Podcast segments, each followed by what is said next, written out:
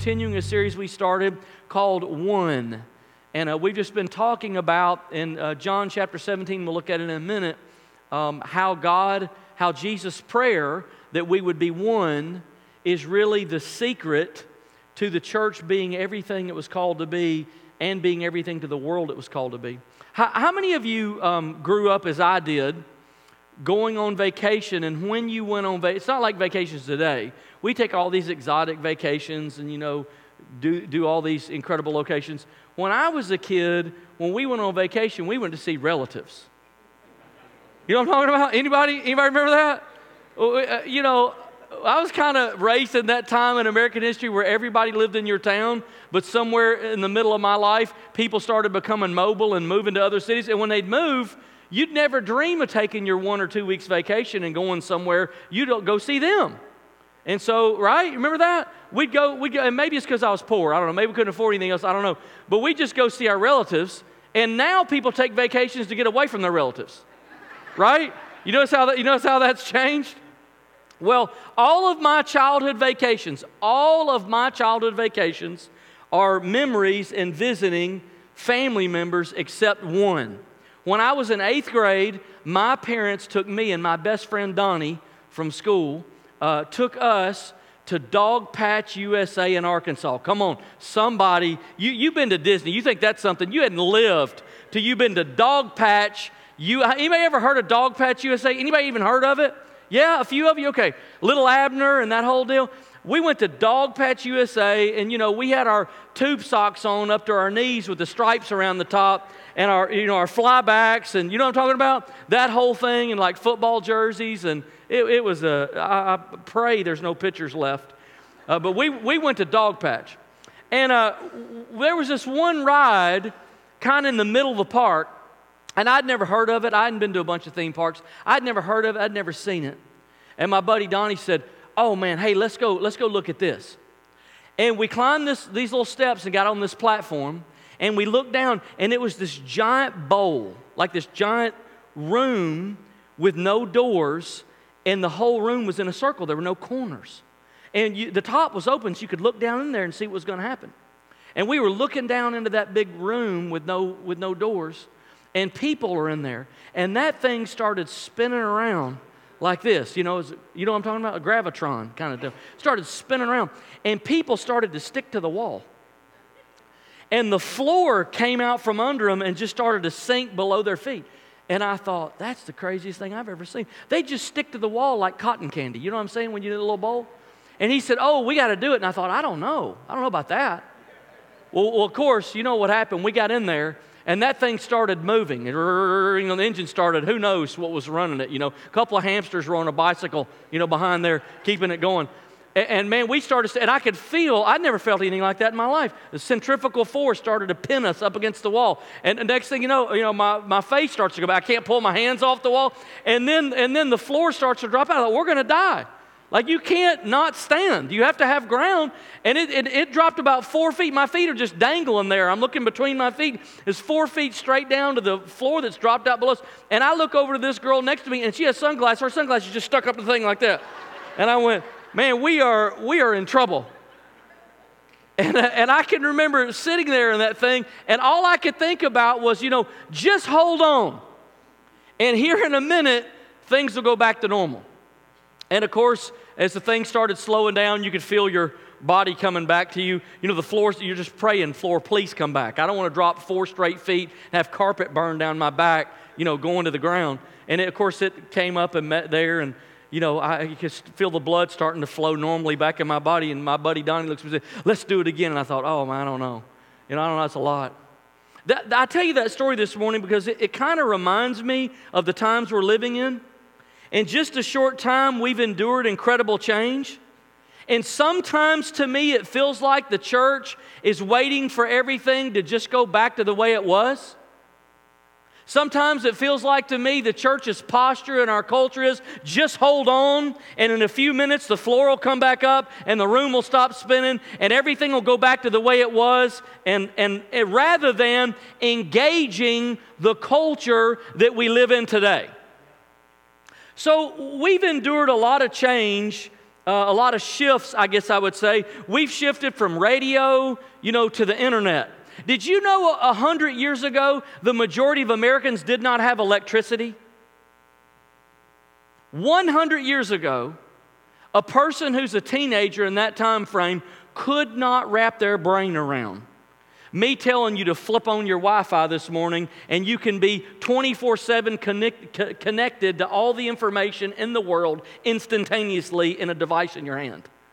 They didn't have electricity, they didn't have a light bulb or an air conditioner or a refrigerator. That's a giant change.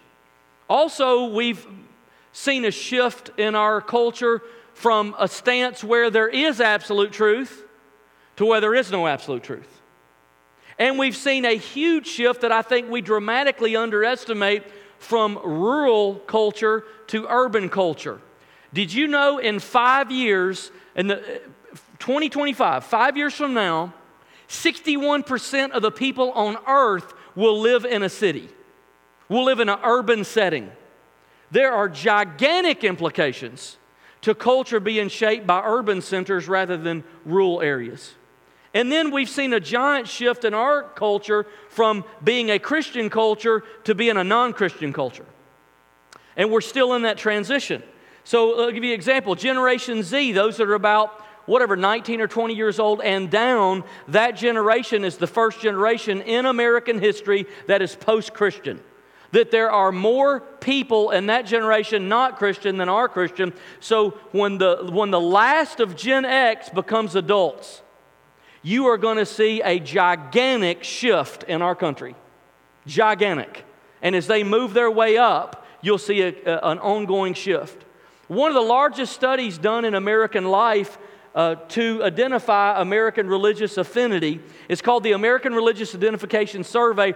It tracked from 1990 to 2008, 18 years. And let me tell you what they found. They found the only religious group in America to grow in all 50 states is the group that claimed no religious affiliation.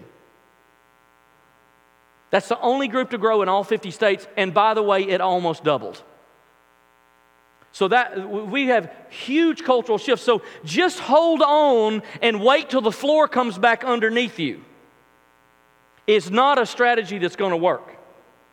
So how has the church weathered all this? I, have got a few uh, stats I'll give you this morning. 59% of all American churches are plateaued or declining. 59%. 31% are growing mostly through transfer. So, in other words, 31% of the churches that are growing are helping the declining churches decline faster. They're just, uh, my church is better than your church. Come over here. Your church is dying anyway. Come to my church. So, 90% of the church is just trading people. 10% of the church in America is growing through conversion. So, in this new world, our greatest challenge is not in learning new insights, it is in unlearning what we thought we knew. So, in this series one, we've talked about how God has called us to be one tribe. So, He calls every generation to walk in unity together in the church. Last week, we talked about how God called us to be one people. So, God has called people from every race and every background to live in unity and, and in diversity at the same time. So, now today, we're going to talk about one mission. John chapter 17, verse 21, that all of them may be one. Jesus is praying before he leaves the earth. His prayer for the church, for all believers, is that they would all be one as the Father and Jesus is one. Now, now look at verse 23. Then, he talks about complete unity and total unity and deep connection. Then the world will know that you sent me and have loved them even as you've loved me. So, even in Jesus' prayer, that the church would be unified, there was always an outward looking purpose. There was an outward looking reason. So, the reason that God wants us to be one tribe and the reason that God wants us to be one people is because He's given us one mission. And that mission is to impact the world. In Ephesians 4 4, uh, Paul said it this way there is one body, one spirit, just as you are called to one hope. What does that one hope mean that he's talking about? That one hope is the hope of the gospel. So we have one mission, and it's to bring lost people into a life changing relationship with Jesus. So, even to take it a step clearer, let me tell you what our one mission is not. Our one mission is not divine healing. It's not miracles, it's not spirit baptism, and it's not figuring out when Jesus is going to come back. All those things support the mission, but none of those are the mission. Here's why you can go to heaven sick. Thank God. Right? Thank God you don't have to be healed before you go to heaven, or if you don't get healed, you don't get to go to heaven. You can go to heaven sick, you can go to heaven broken, you can even go to heaven as a baby Christian. But guess how you can't go to heaven? Lost. So, what does that tell us? That means that bringing people into a life changing relationship with Jesus is the single most important thing that the church can do. We have one mission. If you read the letters in the New Testament that Paul the Apostle wrote, you're going to find three um, impacting forces on his life. Paul's life was shaped and guided and driven by three things. Paul was spirit led, he was led by the Holy Spirit. Paul was scripture led. Oftentimes you'll hear him talk about the power of the gospel and on and on and on. And Paul was also mission led. Now, watch. Anytime the church loses, forgets, dismisses any one of those three, we become ineffective. You take the scripture away, we're ineffective. You stop following the Holy Spirit, we're ineffective.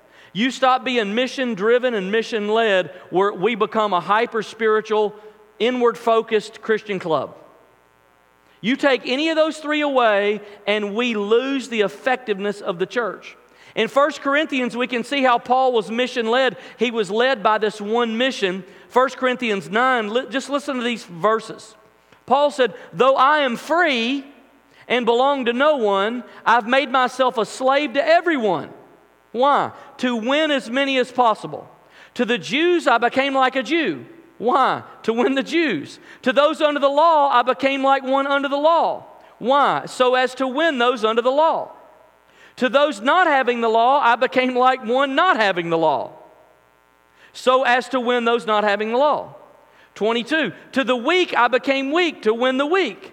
To the, I want you to look for the word all, okay? A L L. I have become all things to all people, so that by all possible means I might save some, to do all this for the sake of the gospel, that I may share in its blessing. Mission shaped, the mission shaped Paul the Apostle. And, and you know what the mission was shaped by? The culture. So Paul said, if the culture's Jewish, I'll become like that culture. If the culture's, if I'm talking to slaves, I'll become like that culture. If I'm talking to uneducated, I'll become like that culture. If I'm talking to people who don't know what the law is, I'll become like that culture. So the culture shaped the mission, and the mission shaped Paul.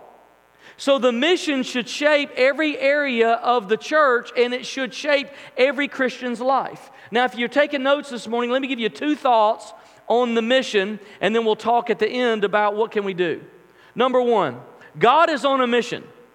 So, since, since the Garden of Eden, God has been on a mission to bring people into a life changing relationship with Him. So, let's, let's talk about that for a minute. Before college football,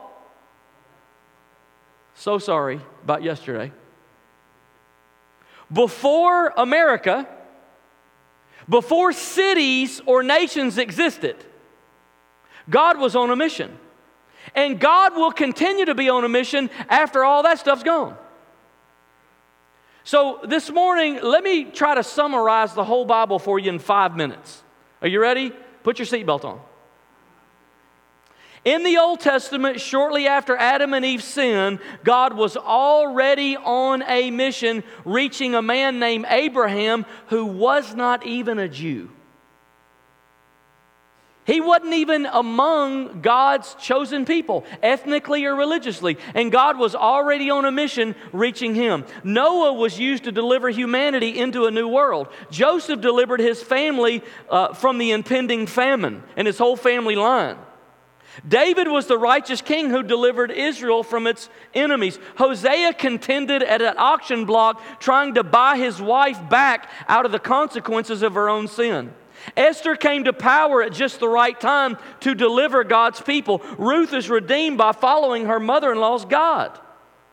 And all these servants have one thing in common. They all heard God's voice calling them to the mission to bring people into a life changing relationship with Him.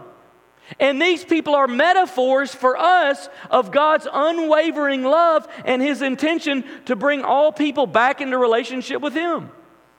The apex of God's work in the Old Testament is in Exodus when his people were brought out of oppression and slavery. And it's clear from the beginning that God's mission was not just his mission, but it was also his people's mission. Look at Exodus 19. You yourselves have seen what I did in Egypt and how I carried you on eagle's wings and brought you, see this? I brought you to myself. There it is. Now, if you obey me fully and keep my covenant, then out of all nations you will be my treasured possession. Although the whole earth is mine, you will be for me a kingdom of priests and a holy nation. What is God saying to them? God's original plan, and that plan still stands, is for every person who's in a relationship with Him to be a priest. What does that mean? To be a minister of His gospel to the world around him and to bring people in relationship with him. All right, now here's the New Testament. This is that that was uh, intermission between the old and the new. Here's the new. In the New Testament, we see God who's con- still on mission. The difference is the apex of the New Testament is when God sent his son Jesus to the earth to serve, to teach, to do miracles, to suffer, to sacrifice, to die, and to resurrect in order to restore broken humanity. So God revealed his love through the greatest measure understood by people anywhere in the world, and it is self sacrifice. So in the New Testament, we see Jesus on a mission, and he did the same thing the Father did in the Old Testament. Luke 19, Jesus came to seek and save the lost. So after Jesus died, he went to heaven. He sent the Holy Spirit to fill the church. The church picked up where Jesus left off. Uh, if you've been following us at Kingwood for a little while, the last two summers, we've been studying the book of Acts in a series we've called Viral. And those early followers of Jesus were so committed to the mission that Jesus was on that they, they took the gospel from one church in Jerusalem to 32 countries, 54 cities, and nine islands in 30 years. Because they were on the same mission he was on. So God's on a mission, and He's been on the mission since the Garden of Eden, and in all places and all times, He's called all His people to be part of that mission. I, I, can remember uh, early in my own Christian life when I first got saved. I, I, I didn't know any, I was a, as a child was a part of a very small church who wasn't, didn't reach out at all. They just kind of did church. And that church eventually died and closed. And that's the church I grew up in. It was about 35 or 40 people. And then when I was 12, I dropped out. And at 15 years old, um, I found Jesus. And when I found Jesus, I was so broken and I was so lost and I was so empty. I, I, found the greatest joy of my life, and I was overwhelmed with joy and peace and excitement about what God had done in my life. But it never dawned on me that God had a purpose for my life other than knowing Him. And when God began to call me, I don't mean into ministry like this, but just as a believer, just as a regular, everyday, ordinary 15 year old believer. When He began to call me, into his mission to share what he had done in my life with my friends at school and with my family. It confused me and it overwhelmed me because I thought, wait, wait, wait, wait. I didn't get into this, you know, to, you know, make people do what they don't want to do or to brainwash anybody. I didn't get into this for all this. But you know what I didn't know? God, in His wisdom, was leading me into a life that was better than the life that I had. Here's what we confuse sometimes we think God sometimes just wants to use us. Can I tell you the best life that you and I can ever live is to be called into the life where we affect eternity? It's not only better for the people around you, this is what I learned as a 15, 16 year old, it's also better for you. It's a better life. And that's what he calls us into. So, number two, God is calling you to join his mission. Early on in Jesus' mission, he began to lay the groundwork to transfer his mission to the, his followers' mission that took the gospel in 30 years everywhere. Matthew 4 19. Come follow me, Jesus said, and I'll send you out to fish for people. Now, this wasn't at the end of the three years that Jesus walked with his disciples. This was, this was at the beginning, this was at the front. Come follow me, and I'll make you fishers of people. And they're like, wait, that's two things follow you and fish. And Jesus said, yes, it's one mission, it's one thing. So after Jesus goes to heaven, Second Corinthians tells us that God has called him, called us into that mission. Look at Second Corinthians 5. All this is from God who reconciled us to himself through Christ and gave us the ministry of reconciliation, that God was reconciling the world to himself in Christ, not counting people's sin against him, and he's committed to us what? The message of reconciliation. We have one mission. God has given us one mission. And it's, look, it's the nature of all organizations to drift off mission. I don't care what you're talking about. You're talking about a fast food restaurant, you're talking about a nation, you're talking about a company, you're talking about a family, or you're talking about a church. Anywhere where people gather together in an organized way, it is the tendency of that group to, to, to uh, it's called mission drift, to drift off mission. And the church is not immune to that tendency. So let me give you uh, some research that was done on this several years ago. When asked, what do you think the purpose of the church is? Let me tell you what 89% of church members said. 89% of church members believe the church exists to take care of my family's needs and my needs. 89%. 11% of the church members said that the church existed to win the world to Christ. You see the conflict? So let me tell you how that might play out in church life. Can you imagine for a minute somebody in a church saying, I was in the hospital and my pastor didn't come see me? and I'm mad, I'm offended. And can you imagine if that pastor uh, were to respond to him, I'm so sorry I couldn't come see you. I was trying to figure out how to reach our community. How do you think that'd go over? So, so what's the mission? What's the mission? That's an important question that we need to ask. Dietrich Bonhoeffer said something very important about this. Now, just to give you a little context on Dietrich Bonhoeffer, who he was, so you'll understand the power of what I'm about to share that he said. He was a German pastor and a theologian in the time of Adolf Hitler's reign. And he was a staunch and vocal resistor to Adolf Hitler and the Nazi agenda. He was imprisoned for a year and a half and ultimately executed for his resistance. And let me tell you what he said. He said the church is only the church when it exists for others.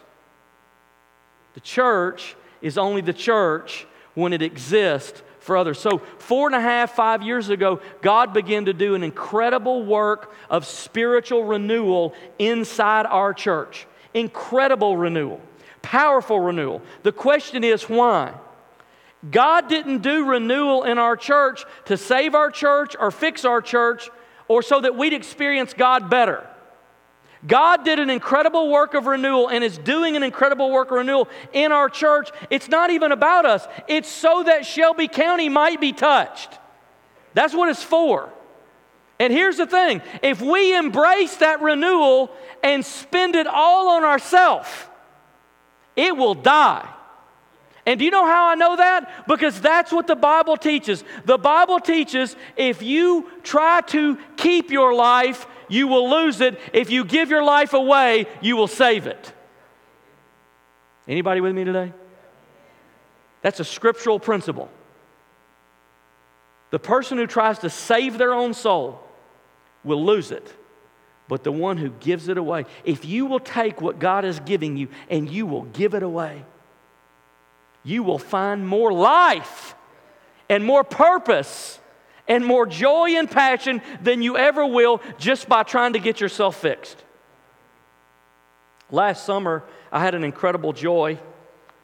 I was at um, our beach camp.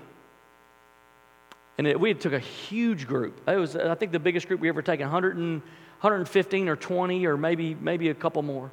Massive group of teenagers. You hadn't seen, you know, hormones and chemicals flowing, adrenaline, till you've been at a camp with 120 teenagers. I mean, it is, it is a sight. But let me tell you, there's one moment in that camp that I will never forget as long as I live.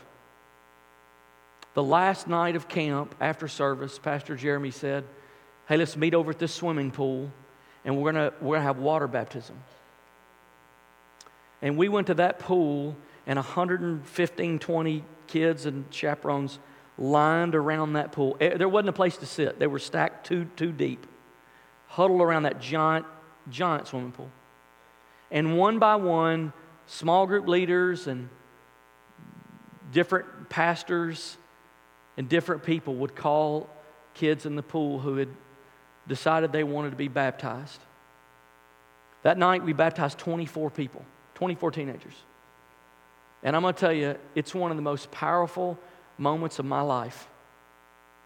Because right in the middle of it, my niece, who two years ago I talked to about water baptism and she didn't even understand what it is. She said, I, like, why do you have to go under the water? She didn't, she had no context. She came to our camp, and two years later, she came back. And in those two years, the Holy Spirit had taken the seeds He had planted in her heart, and He had started to grow them. And she said, when she came to our camp this summer, she said, Hey, I'm, can you help me understand the Bible? She said, I've read 14 books. And she showed me her Bible's highlighted, lines under it. Something incredible changed in her life. And she said, Would you baptize me? Baptize you. I'll baptize you and go to heaven now. Will you baptize me? It wrecked my soul. I stood in that pool watching kid after kid after kid. And I said, God, you've given us one mission. And this is what it is. And there's nothing better. There's nothing better than this mission that you've given us. I think most Christians want to make a difference. I really do. I've been around the church a long time, all my adult life. And I think most Christians really want to make a difference. I think they just don't know how. Because the culture's changed so much so fast, it feels like the floor's dropped out from under us. And for a lot of people, I think it just comes down to I don't know what to say. So there's this incredible story in the Bible about a woman who Jesus met at a well, the Samaritan woman. He gives her living water she finds forgiveness in Jesus. And after she meets Jesus, I want you to see the first thing that she did. John 4 29. She went back to her town, she went back to her village, and she said, Come see a man who told me everything I ever did. Could this be the Messiah? They came out of the town and made their way toward him. And if you follow the story, many of the people in that village began to follow Jesus. They found the same forgiveness she found. So after her life was changed, the next thing she did is, is went back to town and she said, Come and see. At Kingwood, we say it like this changed people change the world. So when your life has been changed by Jesus, it starts to make an effect, a ripple effect, like a rock in a pond on those around you. When you meet Jesus and your life is changed, it starts to change the way you interact. So let me ask if you're a Christian this morning, everybody might not be Christian, that's okay. I, I hope everybody here is not a Christian. If everybody here is a Christian, we got a problem, right? So for those of you who are Christians, who say, I'm a Christian, how many of you would say, when you became a Christian, your life improved? Now, now this isn't rhetorical and it's not I'm not trying to tell you to say something you don't want to say. But when you became a Christian, your life improved. How many of you would say that that are Christians? Did you say your life improved? Okay, okay, it improved. So I mean it looks looks unanimous to me. What about the people in our community? How many of the people in our community do you think their life would improve if they found forgiveness in Jesus? I mean, do you, do, you, do you think a lot of their problems, I'm not saying it would fix everything, it doesn't fix everything, because you're Christians, your life's not totally fixed, is it? Mine's not. So it doesn't fix everything. But do you believe the people in our community who don't know, uh, don't have a relationship with Jesus, do you think if they found forgiveness, do you think their life would improve?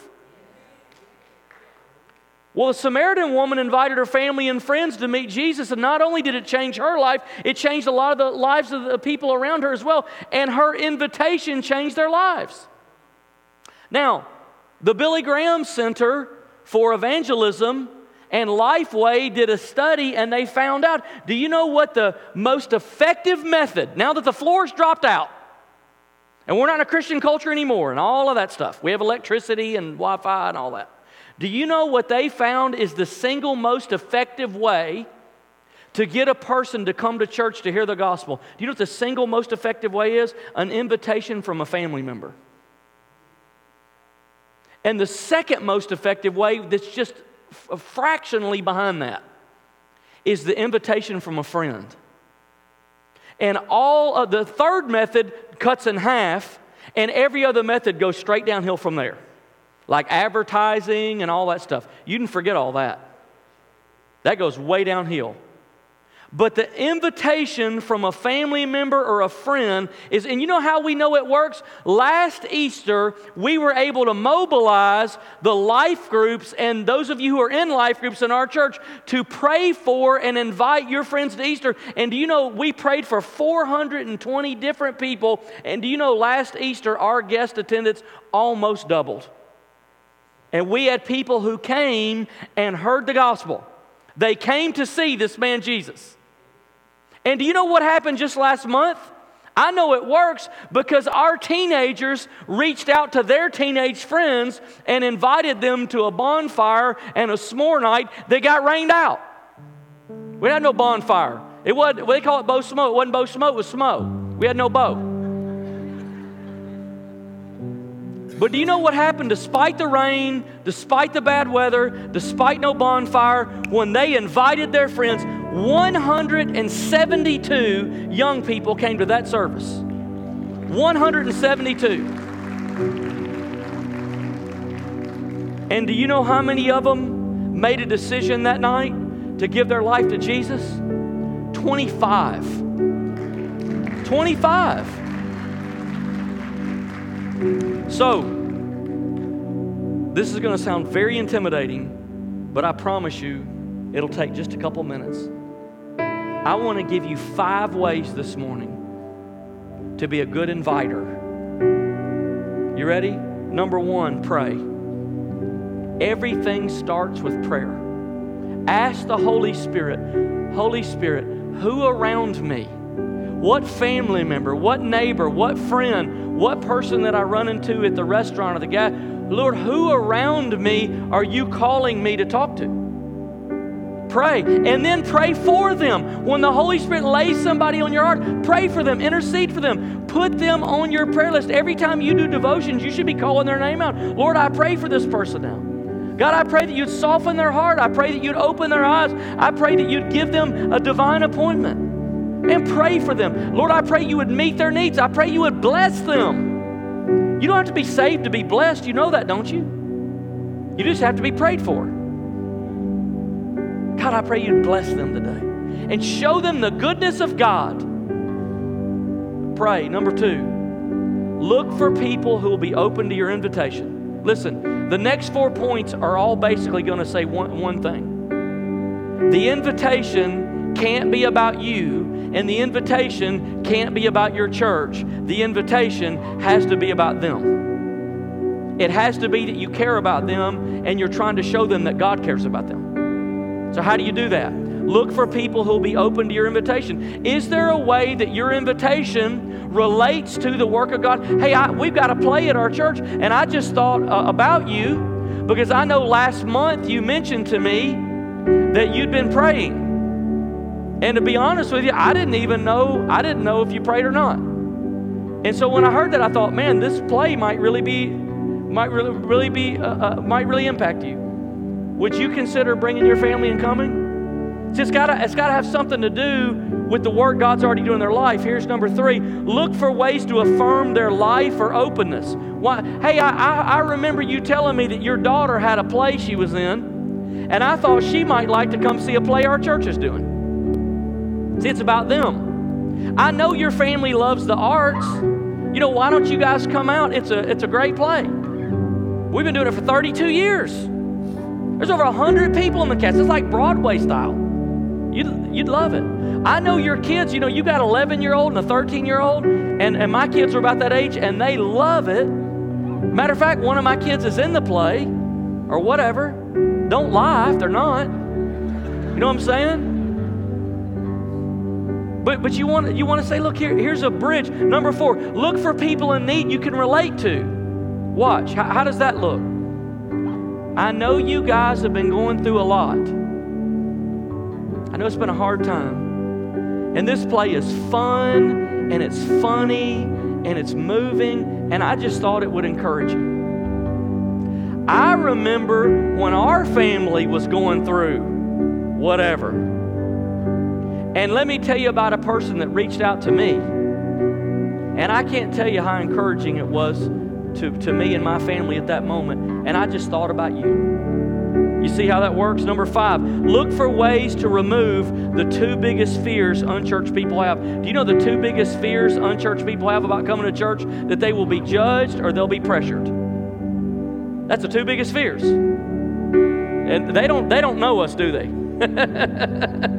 if the, see, that's a trick the enemy plays on people to separate them from the answer.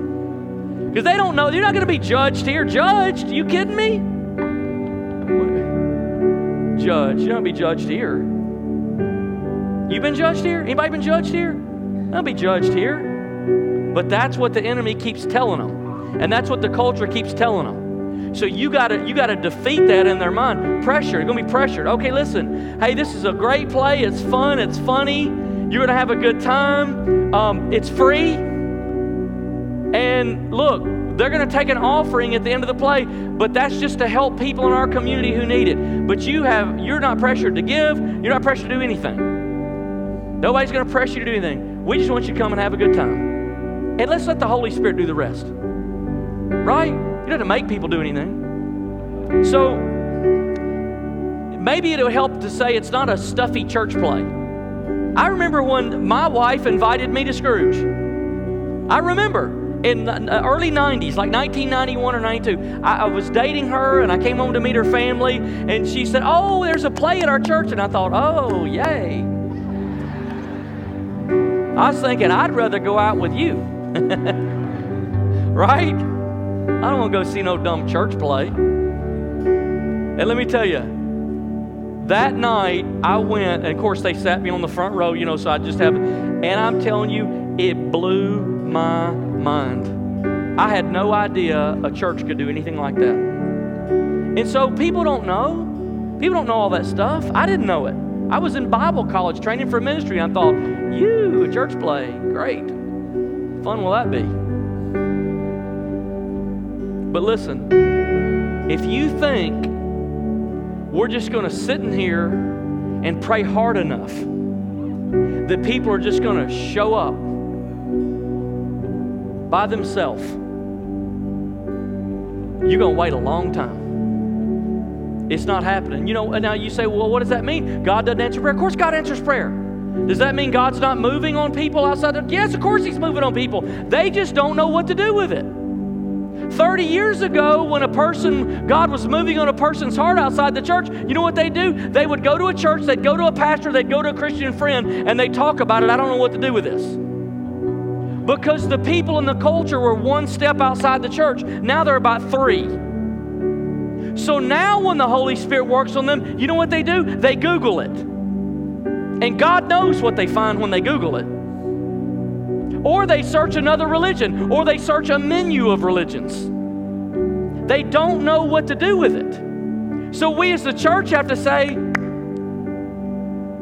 do you think maybe do you think maybe that might be God showing you he's close? Do you think that might be God telling you he loves you? We have to help define it for them because they don't know what it is.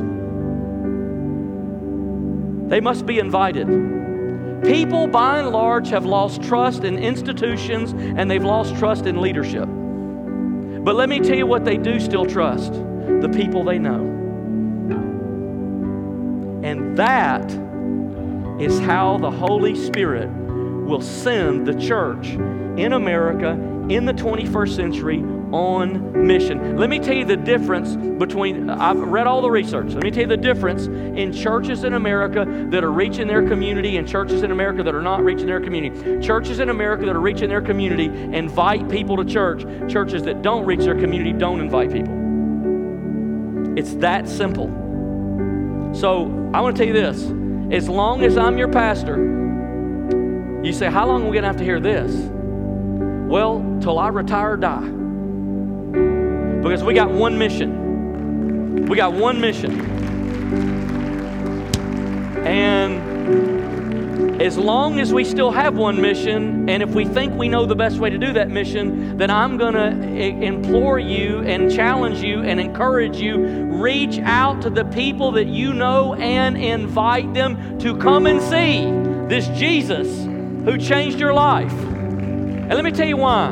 Because when I was a teenager and I was lost and I was 15, I had some friends in my English class and at my local school who reached out to me and invited me to church, to youth group with them and to church with them. It's a long story, but I'll tell you something. I want every teenager in the room, every, don't ever underestimate the ability that you have to be used by God to touch somebody else's life because I am a Christian today because some teenagers took some time to love me and care about me and invite me and pray for me and they were patient with me and I'm telling you, it changed my life. So, if you want to know why I'll encourage you and challenge you? It's because I wouldn't be here if somebody didn't encourage and challenge those kids. I don't even know how they got it, but they were on mission. And I have found forgiveness and joy in Jesus because they were. Would you stand with me this morning? I want to ask our prayer team if you'd come, and I want to ask you if you'd close your eyes and open your hearts.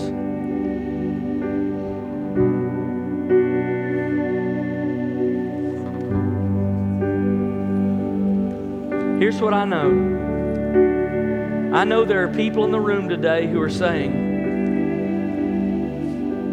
I'd love to do the mission, but you don't know what I'm going through. You don't know how I'm hurting. You don't know what happened last night. I'm trying to hold my marriage together. Don't know if I'm going to be able to keep my job. Suffering, sick battling, I want to tell you something. God loves you. And He doesn't just want to use you for some plan to grow anything. He loves you. He loves you. He loves you. He loves you. I know that because He loved me. He touched my life. And I just want to say today, I was thinking about the baby dedication we did, the family who's celebrating the joy of a little girl and at the same time suffering through the pain of a battle with cancer in their family. Boy, life's like that. You might be hurting today. You might have a need. I want to ask you today if you have a need, we want to pray for you. We want to extend the mission of Jesus to you before it goes through you. And so today, if you have a need, I'm going to begin to pray, and as I do, I want you to respond and that our prayer team minister to you. Holy Spirit, I pray right now that you would begin to draw everyone in this room who has a need, needs to know your love, needs to know your presence, needs to know your peace, needs an answer. Come on, as I pray, I want you to come right now. If you need prayer, I want you to let the prayer team minister to you. You need to know the love of God. You need to know the peace of God. You need an answer. You have a decision to make. You don't know what to do. I'm telling you, God loves you today and He wants to wrap His arms around you and He wants to minister to you and He wants to give you peace. He wants to give you direction. He wants to give you a full life. Lord, I pray you would meet us here. If you need to, if you need to meet with God in prayer, I want you to come right now. I want you to come right now. Let us minister to you. Let our prayer team just minister to you, encourage you, strengthen you. As you leave this place today, I want you to leave encouraged and empowered and strengthened and ministered to. The life of God flows through the ministry of the Holy Spirit and the church. And you let the power of God touch you today. As, as those continue to come for prayer, here's what I want everybody else to do. I want you to take the invitation that I gave you. If you're not coming, then what that tells me is your needs are met. And if your needs are met, then I want you to raise this invitation up in the air. And I want us to pray together. Would you just pick it up?